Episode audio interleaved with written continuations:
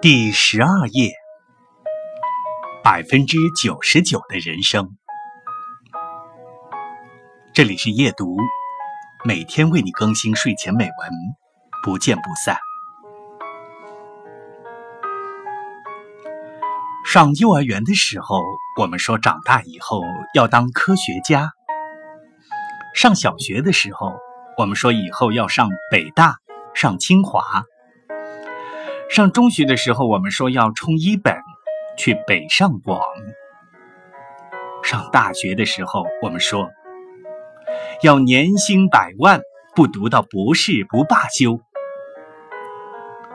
如今我们要毕业了，我们说给我份工作就好了，然后找个伴，生个娃。人没有变。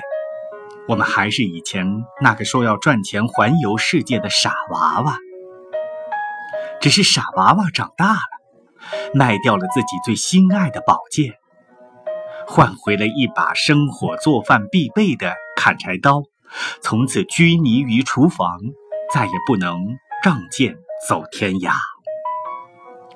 我们最终被现实打败，输给了维持生计好好过的世俗化。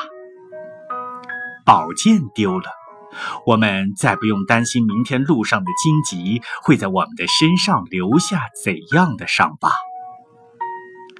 远方的高峰被乌云遮蔽了，我们止步不前，在路边安了家。